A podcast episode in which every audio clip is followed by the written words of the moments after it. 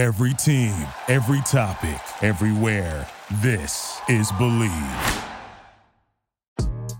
Hey, it's state of state. We got your Nittany Lion update. It's a football discussion with Tom and Justin, so kick back and press play. With former Penn State and NFL defensive back Justin King, I'm Tom Hannafin. This is State of State. This podcast is presented by Bet Online. The college football playoff has concluded, but the NFL playoffs are about to begin. Plus, the NBA, the NHL, combat sports, and more are in full swing. Bet Online has all the up to the second odds, news, and info. Head to Bet Online today and remember to use our promo code BLEAV. That's B L E A V for a 50% welcome bonus on your first deposit. State of State is presented by Bet Online, where the game starts.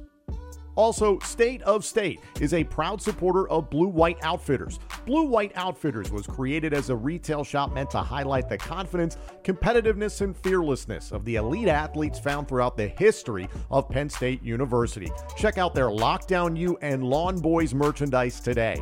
All sales from Blue White Outfitters directly benefit Penn State student athletes. Visit www.bluewhiteoutfitters.com today.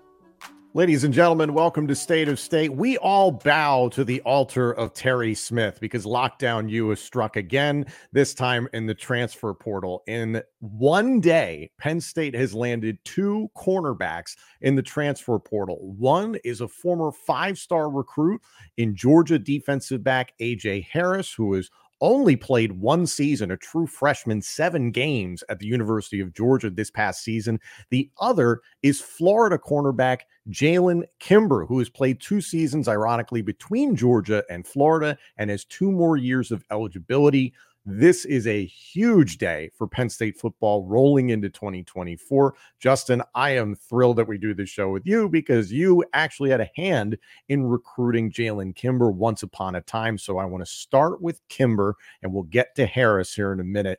What do you think about Kimber overall? Overall, he was a playmaking type of DB. I remember he was one of the last defensive backs that I Uh, extended a scholarship offer or presented to the defensive staff before I left and went to the XFL. But the one thing that I remember, he was a young guy at the time. So we offered him early. It was a talent that you could see. And I want to say we were probably his third or fourth offer at Penn State. So he was like an early identification type of prospect but he had the traits, right? He moved well, he moved efficient, he was had length, and he made plays on the ball and finished plays. Um, so I mean, he went ended up going to Georgia, and whatever happened there, transition to Florida. You know, as we see in this new college landscape, found his home back at Penn State. But again, he was, was a player that I was always um, fond of from his skill set and uh, productivity on the field there's some consistency here with what Penn State is doing this go round in the transfer portal. Familiarity with Julian Fleming, familiarity with Nolan Rucci. Same thing with AJ Harris. We'll get to that in a moment, but the same thing with Jalen Kimber. Does that familiarity with Kimber breed results? We're going to have to find out. But looking at the corner position altogether for Penn State, You've got five guys currently on the roster before these transfers happen that are listed at cornerback Cam Miller, Zion Tracy, Elliot Washington the second, Lamont Payne, and Audavion Collins, who was a transfer from Mississippi State last season. Collins looks to be somebody that they're molding for the future. Looking at Kimber, is he a plug and play starter the second he walks in the building? Um, just knowing, uh, I mean, knowing my, my, my pop's personality from a coaching standpoint, it's always com- compete and earn your spot. So I don't know if he's a, anybody's. I think he has the ability to be a plug and play. That type of guy that has played in two different SEC programs and step in and play. I think he definitely has the um, skill set. But I, I, I know that that's not a case where somebody's a, a shoe in. Even for AJ Harris, I mean, we'll get to it. Five star recruit. I, I thought was, I mean, like highly of coming out of high school as well physical, fast, big, a good football instincts as a football player. But you know, he's had limited reps at Georgia. So it's going to be interesting to see how these guys come in and get a chance to compete. But I think it's a definite step up in the talent acquisition um, lane for Penn State defensive back room. Lockdown U. So, lockdown U. So obviously, no one's going to be handed a starting spot. Storm Duck sure. learned that the hard way. But when you look at the overall ability of Kimber versus the existing field of Penn mm-hmm. State corners, do you expect him to be a starter eventually? I love how you reframe that. That's some good eh, broadcasting interviews. them words good, you know. Yeah, they get them right. So with that, with that being the case, he does have the ability or the the skill set that you would think he would be one of the starting quarterback corners by the time the season starts. So I mean, guys that are internally in that room, man, come, come ready to compete. This is like a new dynamic that's very interesting that you don't really get to experience until you get to the NFL, where it's like, oh, you see this vet, him and the organization are arguing about a contract he leaves. You're like, yes, I'm ready. I'm stepping in. It's my time to go. Then next thing you know, somebody's coming in with their no pun intended, their Louis duffel bag, and it's like, hey, I'm the starting corner now. yeah, well, bring your Louis. Yeah, that's a big thing now. but now in college football, it's happening. So players, guys that are on the roster, keep sharpening because talent acquisition is never stopping. No, it's not. Uh, looking at Kimber's uh, stat lines altogether, again, started it at Georgia in 2020. So he's got two years remaining of eligibility due to the COVID season. Uh, two years at Georgia, limited reps altogether and then he gets to the University of Florida and really has a substantial amount of playing time. Um, overall, 39 total tackles in four seasons, which uh, I, I, wouldn't necessarily freak out about if I was anybody being like, hey, that number should be higher. Six passes defense. Again, really started to get significant reps at the University of Florida this past season, uh, and just one interception that came in 2022. So the stat lines, you and I talk about this all the time don't get hung up on stats. It's a case by case basis. The really positive thing I think about this guy is that he's got experience in the SEC, experience against top end speed, considering the way the Big Ten is going to change next year with Washington, USC, UCLA, and Oregon arriving. You're going to need somebody who can hang with that type of speed. I like him getting added to this room. And I really, I, I, don't mean him getting added to this room and an assumed starter at some point is a snub to any of the guys Penn State has right now. I genuinely think and hope Cam Miller is that number two or maybe even the number one corner. We have to see where things go. And you said it before when we got on the heels of the Peach Bowl is that what can happen between a bowl game and next September can be significant. And I think hopefully, and you would know better than I, that is the hope specifically for Cam Miller in the building. I mean, it's, it's always beneficial to develop your internal talent or the talent that you brought through in the recruiting process, right? Because I think that always goes to the the sale and the residual effect of the recruiting process for you. But with that being said, I mean, there's something to be said with continue to get better. But if you have elite talent coming in where you can use the different position flexibility, I mean, we saw him play inside a little bit more in different things of that nature. But absolutely, you want your guys that you have internally to rise to the occasion.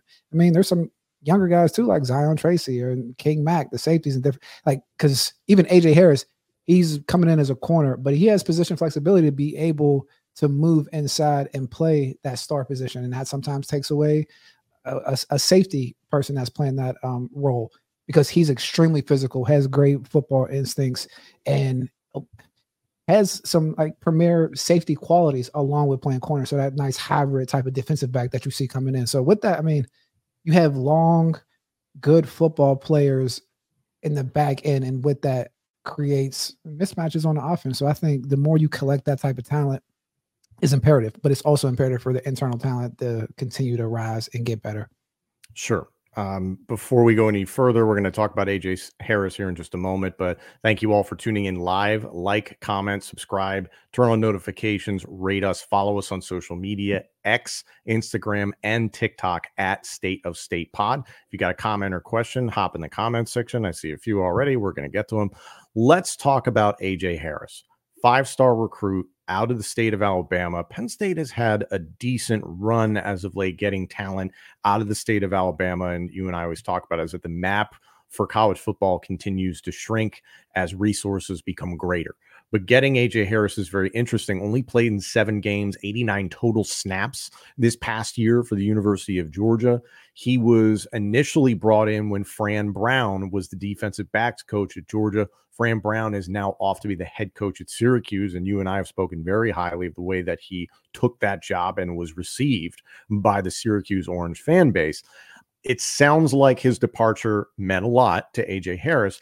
There was also discussions out there that AJ Harris may have been a little bit put off by the concept of moving to safety. He is not the fastest corner you are going to see, probably in the range of a 4 5, ran about an 11 4 2 in the 100 meter dash in high school. So it's not that he is slow by any means, but in terms of that top end 4 3, 4 4 speed, hell, 4 2 if you're lucky to find it, it, he doesn't necessarily have that. Penn State's very, very deep at safety at this moment. I know a lot of people are looking to the days of Jaquan Brisker and Ji'Ayir Brown of, oh, wow, that was deep. It's like, yeah, but there are three. You mentioned King Mack. There are really reasonably four guys that Penn State can trot out at safety. Harris feels like a little bit more of a long term project, has multiple years of eligibility, which is great. Where do you see Harris fitting in and what do you like about him?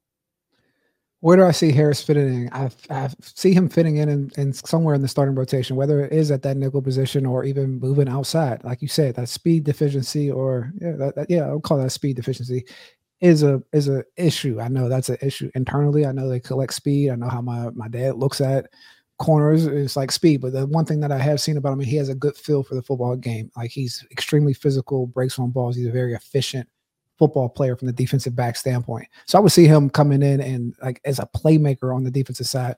I don't know if it's a nickel spot or the corner corner position, but there's a there's a maturation process where you know, yeah, I might not want to play safety or things of that nature at this spot, but then you start seeing success when you're put in the right situation um, with the right expectations, and you have a different outcome. So I mean, I think him within Tom Allen's defense is extremely aggressive, physical type of coach, he seems to fit within that culture. So, I mean, that's what I like about him, and I think that's where I see him fitting that. Um, Eli here in the comment section, kind of on the tail of what you were saying there. Who starts? Wait and see. I think there's high end potential with Kimber, especially Harris. It's going to be much more of wait and see. He only has played one season of college football. He is a true freshman, so he is developing to do. Um, but the question here I think is interesting. What is Tom Allen's scheme? So, what do you expect from Tom Allen in 2024? Ooh, to be honest with you, I think Tom Allen's going to have to adapt a little bit to Penn State's scheme because I mean, at the end of the day, even last year when Manny Diaz came, the staff was still intact.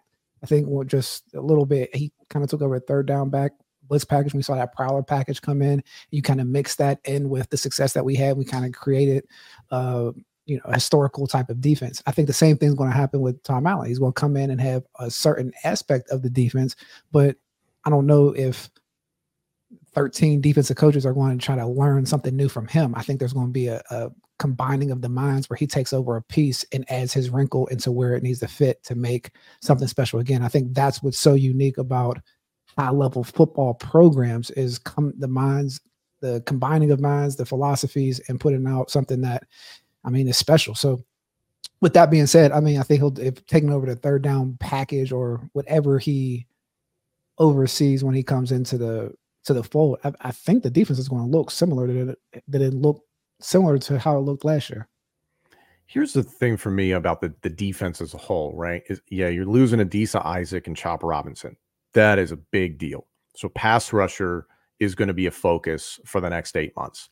You get back Dvon Ellies and Akeem Beamon, and I believe Coziah Izzard. So the interior of your defensive line, Zane Duran as well, should be intact. Now, I'm not saying that was the greatest defensive tackle core ever fielded, and that's no slight against those guys, but there have I can think of some Bama and Georgia D tackle rooms that were freaking amazing. And it's just this this group has time to develop, which is good.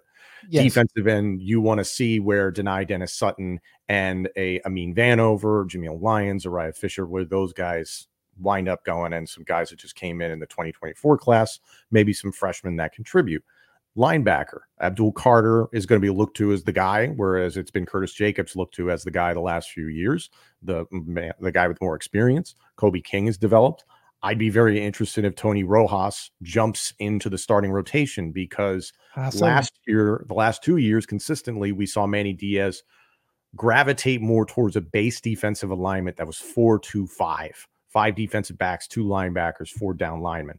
Now, part of that alignment, those five defensive backs, two safeties, three corners. Daequan Hardy gave you so much flexibility because he's one of the best nickel corners in America. He's going to hopefully make a lot of money on Sundays. inherently it feels like you could still put five out there, but maybe it's three safeties and two corners. It could be three linebackers and just four defensive backs, and you protect yourself in terms of that safety depth. Who knows? It feels like there's just a little bit more options in regard to that back seven. What do you think? I mean, I think in the perfect world, if I was going to drop a secondary, I would want, I mean, if the four back end guys, you would want them to be six one or six foot 190, six foot 190, and the back two guys, six one, 205, six one, six two, 210 basically like bodies. So like mm-hmm. when you're getting a whole bunch of defensive backs that have similar skills, you can interchange them. I think that's what made Manny Diaz's defense so unique is that we were able to have position flexibility with the back end. With someone's motion, you can rock and roll and play a different type of uh, defense. I mean, just for example, when I mean Marcus Allen and um, what's my other guy? Uh, Scott was in the back end, like you couldn't rotate. Oh, Nick Scott, yes. Nick Scott. When Nick, my bad. Shout out to Nick Scott, NFL uh, Super Bowl, Super Bowl champion. Yes, sir. Great, great safety, right? But even with the way we had to operate the defense, then there were certain situations that we had to get out of because couldn't put Marcus in certain situations and wanted to see Nick in certain situations. When you have guys that can move along, it's just free. Like, oh, we just bounce, rotate, and then you can kind of keep blitzes on. You can be more aggressive and have a little bit more exposure on the back end because you're matching up from a man-to-man standpoint and you have that those skill traits across the board. So to answer that, that's what I would I think that's what they're going for on the back end at Penn State's uh building pro, building their program on the defensive back end. Staying on the corners here, and I do want to get to the rest of the defense here in a bit, but you add Kimber and you add Harris. It feels like the buzz around them is that similar feeling that we have – been you know, wrapping our heads around in regard to Julian Fleming. Ooh, coming from a big brand school, he must be good. So it's like, oh, Georgia defensive back, and you get a Florida defensive back, and the Georgia guy was a five star recruit, and people start freaking out about the stars and stuff. I, I get that, but I come back to everybody chill. Everybody just relax. Let's not forget Jalen Kimber. I forgot to mention this. Jalen Kimber was initially committed to Louisville and flipped to Penn State. So credit to Terry Smith for pulling that one out of the, the proverbial fire. But it's fans, I think, get so hung up on the fact, Justin, that he was at this school, so he must be this. There's a there's right. I mean, hundred percent. Uh, we do that in corporate America. It's like a company looks oh, they went to Harvard, they went to Princeton, or they worked at Deloitte, they worked at Bain, and it's like we just give them credit for being extremely smart. And it's like not always the case. But with that, when someone's coming in, I think the comfortability or just that ease that I feel is that I understand Coach Smith's coaching philosophy, and he has evidence of impact of developing DBs. Right. So the last six years, he's put six NFL DBs, um, six guys into the NFL. So when you look at those type of, I mean, again, evidence of impact of what you're able to do, I kind of chill a little bit on what's going to happen because the thing about defensive back is, I mean, coaching matters across the board, but there's a level of how you're coached at defensive back that really makes a change, whether it's from a confidence standpoint, whether it's from uh, how you're taught to discuss, like cover certain routes, whether it's from a, a, confidence first or a fear first. Right? You have, have a coach that say, "Hey, watch out for a double move, watch out for this," and never really give you instances of when you can be aggressive and attack. And that's from coach to coach, whether it's the program and like their record and how they have to play with their offense. Whether it can be so many different aspects. And I think what we've seen at Penn State is elite coaching from uh, Coach Terry Smith and elite talent acquisition from the standpoint of finding defensive backs with the right traits and skill sets and develop them to their max. No one was really checking for Joey Porter when he was coming out of high school, right? Like Kalen King. I mean, he was another guy that was a four star. I mean, him, Will, Will Johnson out of Michigan were coming out around the same time. And just seeing how these guys are able to develop is something to really pay. I mean, um, uh, Monty Amorue, like these are guys that really developed and got to their 10. So if I'm a recruit in the transfer portal and I'm looking to be developed and go to the next level, I mean, you have to look at Penn State and you have to look at him as one of the top defensive back coaches in the country, just in the standpoint from the talent acquisition and development and deployment standpoint, which is the merit of the position. So, and and we talk about I, I've talked about Ohio State has Brian Hartline as one of the best wide receiver coaches in America that draws great wide receiver talent. Terry Smith is breeding the same thing at Penn State, and it speaks volumes that a kid went to Georgia in AJ Harris, followed Fran Brown. Obviously, thought the world of Fran Brown. That guy left, and it's like, man, I need to find the right place for me. And Terry Smith was an answer. And granted, there was that uh, established relationship from the pre- uh, the previous recruiting process, but still, it speaks volumes to what Terry has done. We showed the graphic here moments ago for those watching on YouTube and for those listening. Uh, Terry Smith has helped coach an NFL draft pick each of the last six years. They are Joey Porter Jr., Tariq Castro Fields, Zech McPhearson, John Reid, Amani Oruwariye, I hope I didn't butcher that, and Christian Campbell. And it looks like there will be three Penn State defensive backs that will be drafted this year Kalen King, Johnny Dixon, and Daequan Hardy. And speaking of SEC transitions, this is right in line with what Johnny Dixon did coming from South Carolina to Penn State, having a ton of success.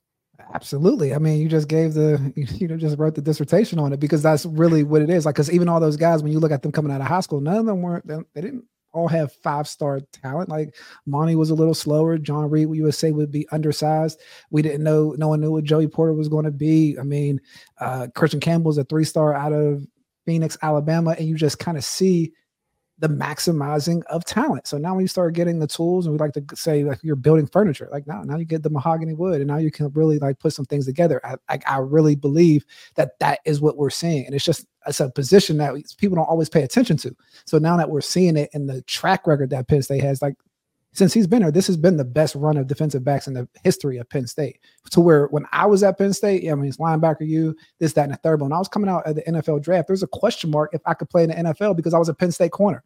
So like the mm-hmm. branding of even from the NFL talent acquisition was negative, and now it's a, a, a spot to be like, oh, these DBs are going to come in ready to play. Look at Joey Porter's rookie year at, at, with the Pittsburgh Steelers, one of the top performing NFL DBs across the board, let alone being a rookie. And like that's from the development from Terry Smith and his time at Penn State. So really setting up Penn State to be a premier place for defensive backs is like amazing to see because that was always my goal when I came back in 2017.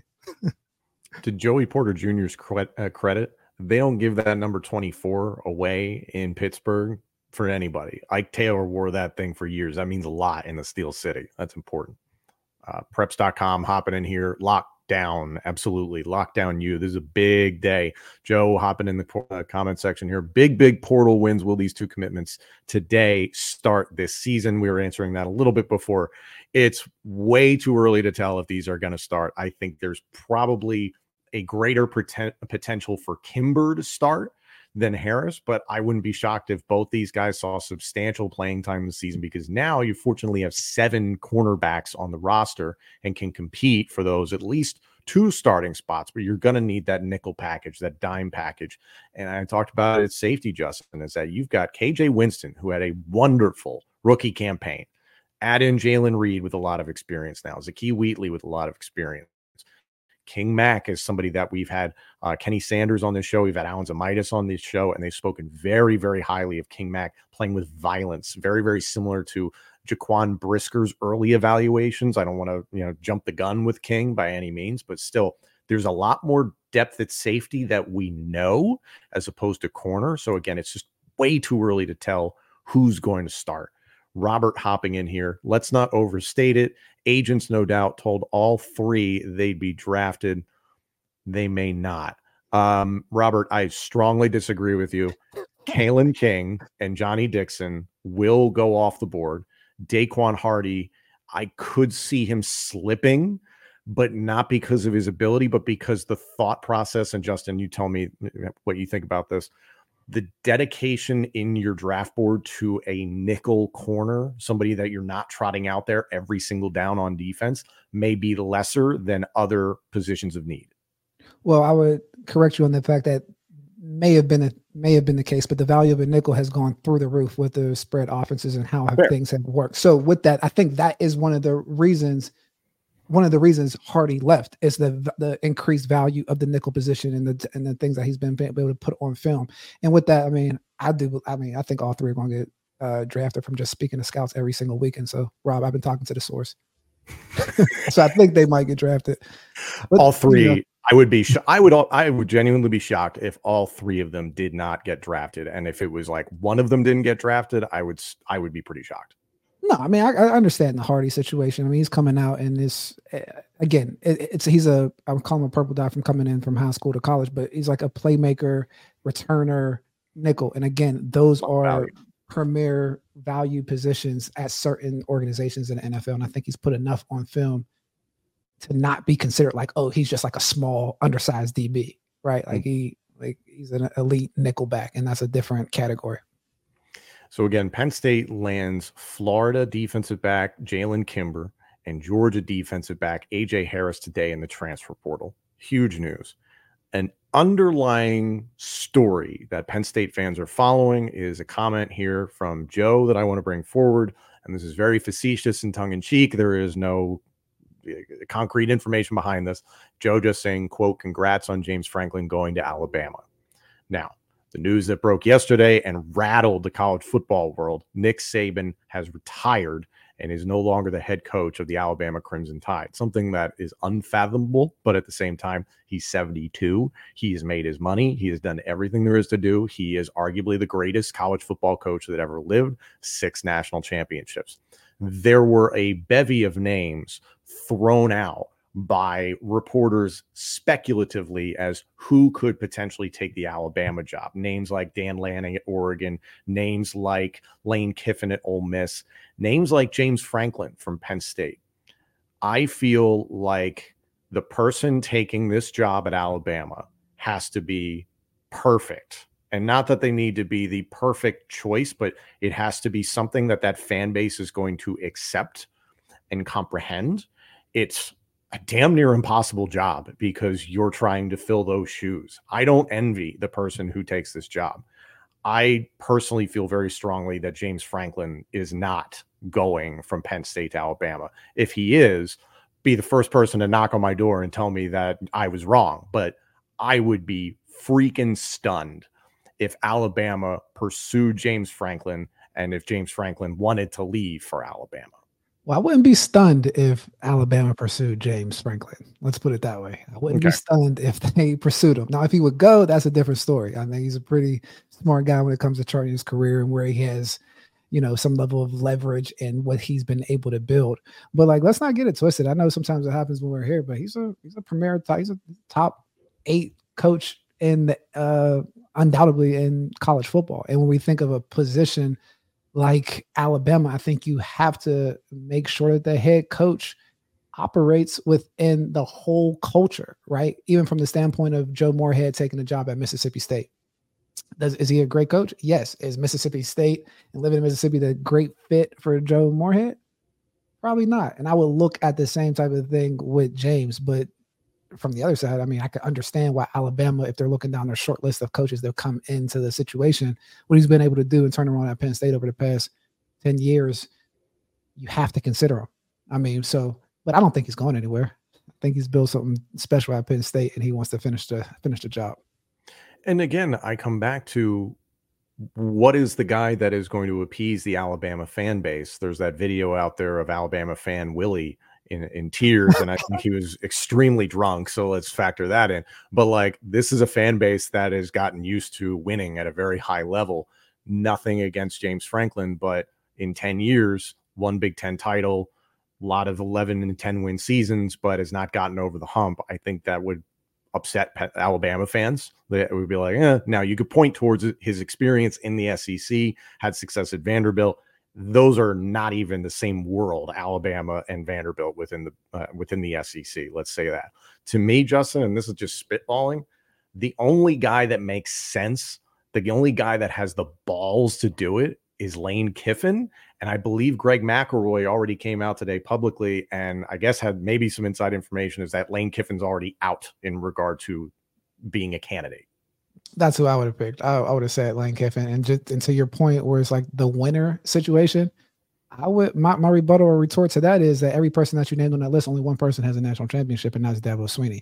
I mean, so from that standpoint, I think all coaches are losers. Then, if like if we hold that standard of like if you don't win a national championship, we just got to know like Jim Harbaugh, he never beat Urban Meyer. You know what I mean? So like when we think of winning, it becomes relative until you see that thing through. Because now Jim Harbaugh is the I mean, he's going to be considered one of the top coaches in college football or mm-hmm. coaching in in general. But like just three years ago, we were talking about is it too big for him? Is it the right fit and all these different things? So I guess I'm saying that to say is the winning is relative. I mean, like uh, to be honest, because I've seen different records get portrayed or storytelling behind different lesser records uh, hyped up a little bit differently than even James's. So I, I think the winning thing is is interesting in college sports because every fan base has a different requirement of winning. Like Texas sure. A&M, Texas A&M, like they they want to win a national championship, but they'll probably never win more than nine to ten games. Like they are who they are, just based on everything else. So it's like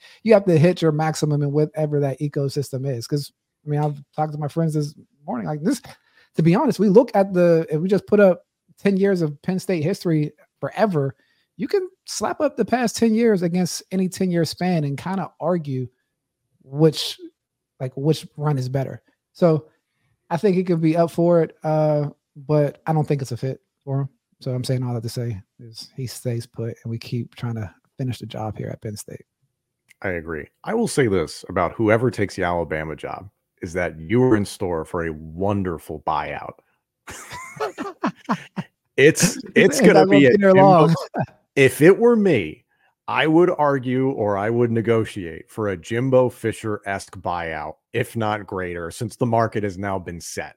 Because I do not envy whoever takes that job. Because how do you follow arguably the greatest coach ever?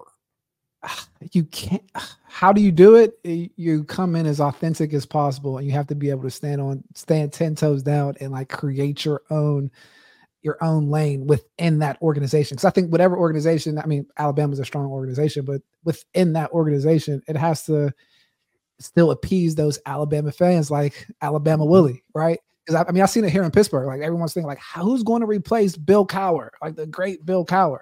Mm-hmm. And we saw someone who came the 11th choice, or whoever, however low Mike Tomlin was on the list to come in, and he came in with his own unique style that fit within the Steelers organization. But I think that's kudos to the Steelers organization and knowing what they're looking for. I think a lot of times in college football, these administrators in college programs, they don't know what they're looking for. They just see like, hey, I want that guy, or I want the guy that has a high PFF, or I want this. Like, so that's my whole situation. So it's going to be interesting to see uh, how their little talent acquisition process goes and who lands at Alabama.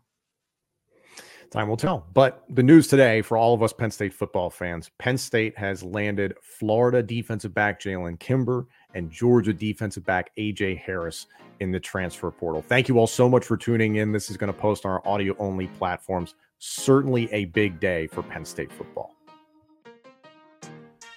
Thank you all so much for joining us. This episode and our entire library of shows is available now on YouTube, Apple Podcasts, Spotify, Google Podcasts, and wherever else you get your podcasts. Also, let us know what you think of the show on social media and check out all of our content on X, Instagram, and TikTok. Search for the handle at State of State Pod.